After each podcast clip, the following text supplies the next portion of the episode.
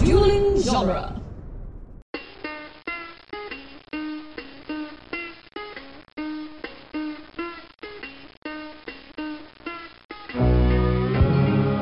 Welcome to the Jay and Silent Bob Minute, where we are covering the movie Chasing Amy one minute at a time. Today we are covering minute 16, which is quite possibly the greatest Mr. Weatherby minute ever. I'm Jeff Ferry. And I'm Chris Derkach. You're Chris Derkach. And I'm Jim O'Kane from, uh, well, you know me from the Rocketeer Minute and Apollo 13 Minute, and uh, probably a bunch of other minutes I can't even remember right now. But thanks, guys, for having me on again for another uh, Kevin Smith uh, interlude. And interlude is what it is. Uh, you're coming in like at the end of a scene into the next scene. So this is these are always interesting transitions when we're doing movies by minutes. when you're like, hey, do you want to comment on that character you're going to see for two and a half seconds? Speaking of which, this minute starts with Alyssa leaving and stops with Hooper dropping some knowledge. Uh, so uh, gonna, we'll we'll throw you the softball question first. Uh, when did you first see Chasing Amy? Uh, when it first came out, I was uh, I, I had been following Kevin Smith's films. I had missed I had missed Clerks in um, in the you know, in theaters, but I watched it on VHS, and then I started catching up. I was chasing Kevin basically. So uh, by the time uh, by the time Chasing Amy had come out, I thought, oh, I'll, I'll go see I'll go see this, and then uh, I watched it. and I was like, uh, my overall opinion was it was a bit stale.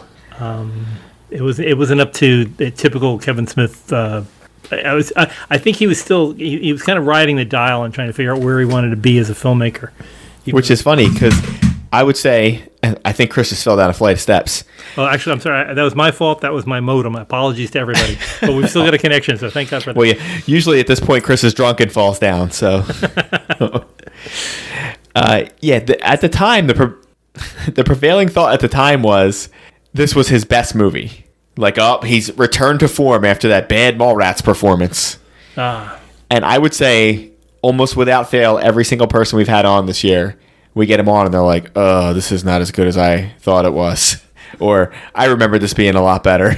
yeah, I, I didn't get that. I, uh, to me, it was like he wanted to go back to indie roots, and he was trying to get as far away from Mallrats as possible, and he did get as far away from Mallrats as possible. But it still, it had, he needed, like he needed a Spielberg to his Lucas, and he didn't have somebody, you know, saying, hey, you know, might want to pull it back a little bit and make it a little bit more entertaining unless uh, reading the script. That that that was the feeling I had. Yeah, it, I and I don't think that really happened for him until Dogma. Yeah. where he finally realized like oh i can let the actors do things too instead of just line reading it at them Uh, yeah, he it's it, it's not he I don't I don't think he trusted himself yet. So yeah well and he says when i've hit an inter- interview about dogma he'll say like was i going to tell chris rock and george carlin how to be funny yeah. He, fi- he finally stepped into the you know the ring with the big boys who are like you're not going to tell alan rickman how to act Yeah. he's like uh yeah okay you just Yeah. give me the words little man and i'll make it work I want I want to we're probably going to be uh, discussing this. I have I have a major thesis about Chasing Amy about the whole movie. This Oh, little known fact: uh, Jim O'Kane did his master's degree or his uh, his his doctorate about this. No, quite well it was. It, ju- it just kind of morphed into, into something else to do with orbital mechanics but you know uh, but it started out looking at this. Uh, this is you know, we're in 1997 and i think kevin smith is trying to come up with a plot. He's trying to come up with a script and he's got the radio on and he goes to the same place that i go for. And you can ask my kids i am dead serious about this. Most of my philosophy comes from the lyrics and the uh, uh, filmography of the spice girls and uh, from what I've, if if you really want to boil it down, and I, I am sorry if I'm going to wreck the whole movie for you here, uh, but he gets the entire plot of this movie from a Spice Girls song, and it's "Wannabe," and it's the simple thing is, if you want my future, forget my past. Wow! I, it, well, uh, please tell me that's just, and then you just you just paused for applause at that point. Yeah, yeah. In front of in front of everybody. It is. I mean, this it, it, it's one of those things that hits you like a like a diamond bullet, as uh, as Colonel Kurtz would say.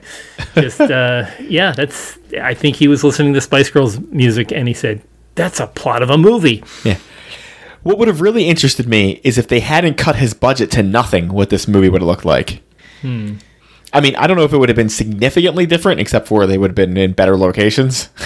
and Yeah. I don't, I still don't know if he was a big, uh, not big enough, uh, a seasoned enough filmmaker to not do shots like the one that I just endured for the last week when they were playing darts. Oh, yeah. Well, he. I mean, he loves the tripod. He loves just parking the parking the camera and let everything happen in front of it like a like a proscenium arch, and uh, always goes for the wide shots. I mean, this, the minute that we're in right now, we're looking at you know the back the back wall, the uh, the, the two restrooms, and uh, and all the action happens in front with people coming on stage and off stage. Um, I, maybe yeah, you know more money might have ruined it. He might have bought a steady, you know, rented a steady cam. He might have gotten a Chapman crane and, and made all these dynamic shots, but it's not him. He he's a screenwriter who films the screenplays he writes. Well, and he makes no bones about it. I want to hear people say my words. I don't care. Like, I, I don't. He's like he's the opposite of young George Lucas, Yeah. where George Lucas is like doesn't matter what they say. It's all about what's up on screen. And and Kevin's like I don't care what the camera's doing. Say what I told you to say. Now he changed his tune eventually, but he used to be the kind of guy where it was like, um, you didn't say it exactly the way I wrote it. We got to do it again, and wouldn't Yeah. give the actors any room to like, you know, make it, you know, to even change up minor words. He was that guy. Yeah. He uh, and I I think he trusted a cinematographer, but not in mo- moving the camera. There were no there's you know there's so little motion in this thing, And, and, and, that guy went on to like real jobs. It's Yeah. not like he didn't have the talent. yeah it's just he he wasn't. He, he was just told, you know, remain in place. It's like it's like owning a Maserati and keeping it in the garage. But now, I wonder if you're a good cinematographer and you're working for Kevin Smith. Are you like, man, this is easy money, just sitting here doing nothing? Or are you like, I wish this guy would just let me move this friggin' camera? Uh, well, you know, maybe he's reading um, uh, you know French New Wave and thinking, "Oh, he's, this guy's an auteur. I gotta, I gotta do what he says. yeah. Just make it come out right on the on the camera." Yeah, maybe this guy's just way ahead of the curve. All right. Well, I'll try to talk about the minute. I mean, there's just not a lot there. Uh, Alyssa leaves, so enjoy your moment of Joey Lauren Adams, who is usually the best thing on screen if Hooper's not around. She leaves, and Holden does the "I'm the guy long longing after the girl" look, which Really you normally selling it. yeah, you normally only see that in cinema, not so much in life. Nor if a guy really looked at a girl like this for that long, you're like, dude, what's wrong with you? Like, um, you're creeping her and everyone out. Yeah, it's it, definitely a nine one one seizure time. He's just there's something something going on. But you know, I, Kevin's telling him to sell it, I guess, and he's selling it like it's in the back row. Well, I mean, I know there's a lot of uh, split opinion on Affleck. I, I think he's at his base. His his normal is like average. Like he's good. He can be great. He can be bad. But like he's usually watchable somewhere in there. I always feel he just needs like a little. He's not that guy that's like every time he shows up, he's an A plus performer. He needs to be molded a little bit. He needs some direction. Yeah, yeah, and I think like like you were saying earlier that Kevin Smith is like, I don't care, just say the words that I'm say- telling you, and he's sa- saying it. You know, they might have done this in three takes, and this was the best of the three takes. Um, it's just, it's it's just a little bit frustrated how big the performance is, and this performance needs to be a little bit smaller. Yeah. Well, the thing, yeah, the thing I don't like about the thing that hurts him in this movie is he appears to be in a '90s indie movie. Yeah, and then Jason Lee and Dwight Ewell walk in, and they're in a different film, yeah, a, a film that I want to watch. yeah. They're in some kind of buddy cop movie almost. It's just, it's like a Blake Edwards thing, and like I see these two guys come in, and like Jason Lee got a lot of work, but I'm like, where was Dwight Ewell all my life? Like, why was he not getting more work? Yeah, yeah, it- it's stunning, and his whole presence—he just got this. uh, If you if you watch, his whole body turns whenever he does things. He doesn't have any jumpy moves. He's always just like a well-oiled machine turning. Yeah. He's he's directing directing things going on. And you can just see he's just he's that friend who knows how to tweak the other friend. The other friend's being bombastic. He's losing his mind, and he's just going deny, deny, deny, just twisting the knife a little bit at the guy. Yeah, that's that's his. uh yeah, pulling the wings off fly kind of a thing. He's Here we go. Let's he just just like waving the waving the pork chop in front of the hungry dog.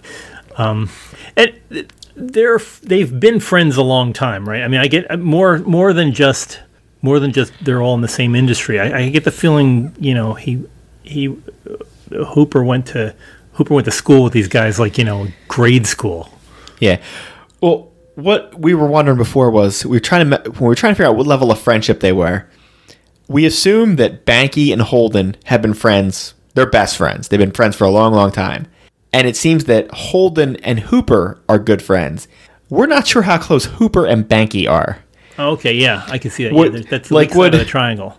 Now, Holden and Hooper hang out together, but would Banky and Hooper ever hang out together? Well, they just did though. I mean, I guess they did, but that was more of an argument Yeah. that went sideways. Uh, yeah, before the internet, they had to go and actually go look for source material. So Like I, I have heard some. Pe- this is this is one of those movies that, because of its subject matter, gets revisited. yeah, and every five years or so it gets revisited and you know as the culture changes it it starts to slide away from where it used to be where it was kind of ahead of the curve and now it looks like it's starting to head into dinosaur land. Yeah, so jason lee takes some pounding in this movie from the way he acts and i try to explain to people. In 1997 uh, i realized he used some colorful language at this guy's expense but just the fact that he had an openly gay friend and was totally fine with that still would have put him above 90% of the people. Yeah, yeah. It, it's I I can't like I don't know what circles they're traveling in. I mean, we're it, it's it, it, uh, you know, Banky's kind of questioning. He's he's I, I, he doesn't he doesn't want to admit to himself, but he he's he's a bit curious or questioning, and he doesn't he doesn't act on it. Um, but he doesn't know that, or maybe he does. I I, I can't figure figure the relationship there. Well, I think that's the whole thing is he can't Yeah. either. So that's why he, he he seems to be completely lost. Yeah. And when he loses, like Holden's like his anchor, so he's just kind of doing whatever he does. And once that falls apart at the end of this movie, like that's it for him. On a, on a practical question, what time is it? What what time? Oh, it's late is it? because when they finally leave, it's like two, two or three. So it, it is interesting that they were able to go buy Archie comics there- from somewhere.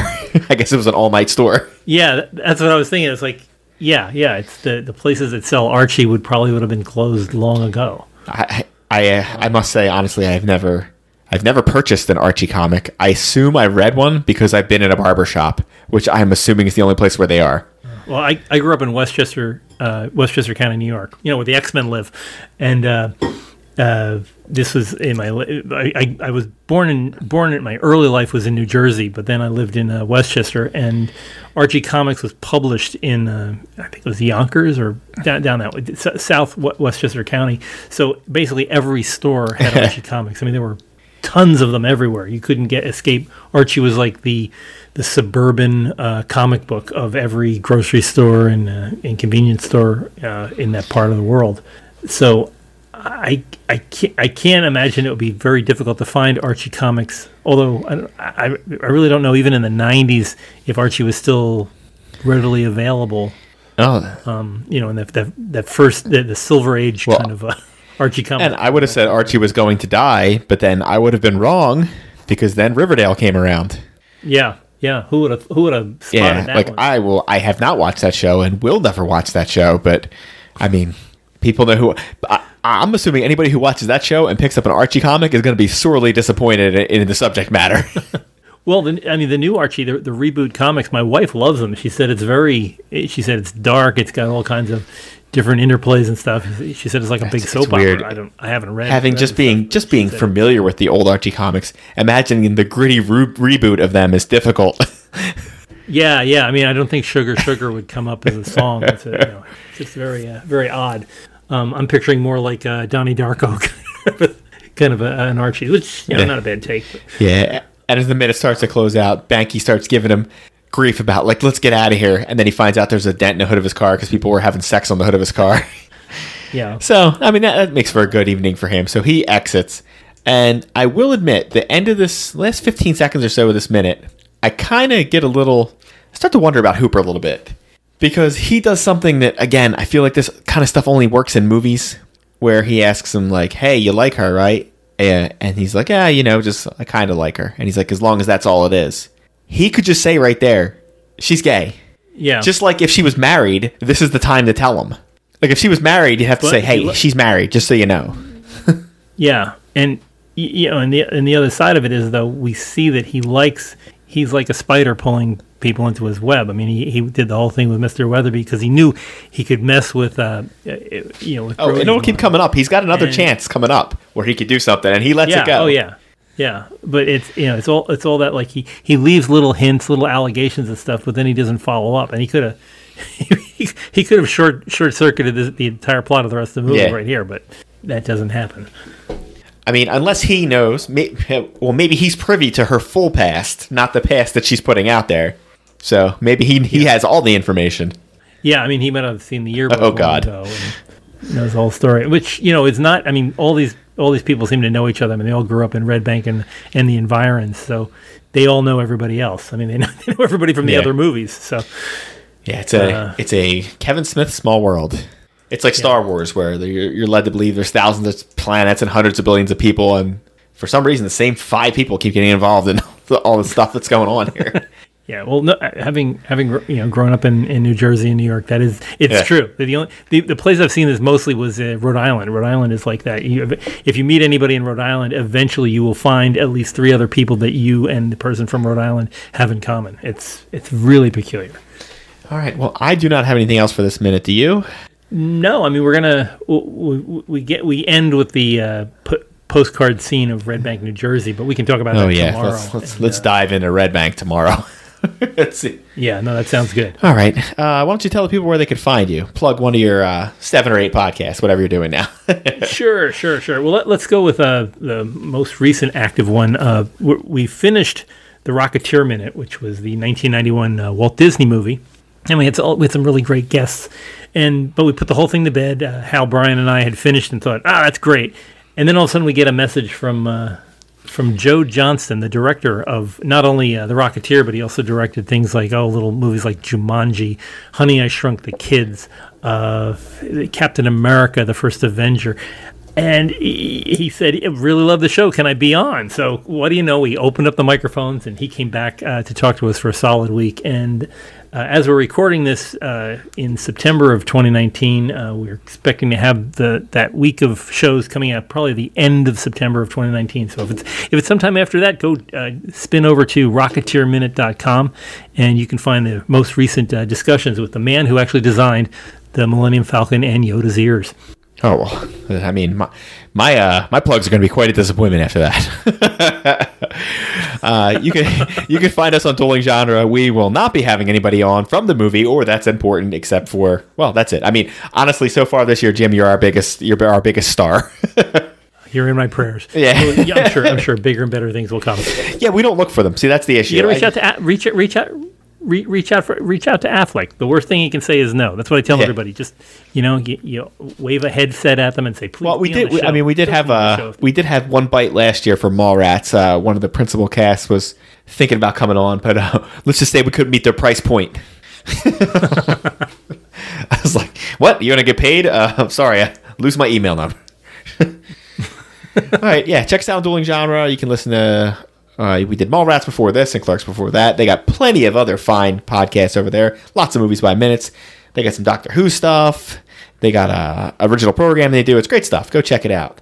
Go over there and maybe you can have a shared moment. Yo, I'll tell you what I want, what I really, really want. So tell me what you want, what you really, really want. I'll tell you what I want, what I really, really want. So tell me what you want, what you really, really want. I wanna, I wanna, I wanna, I wanna, I wanna really, really, really wanna zig a zig. If you want my future, forget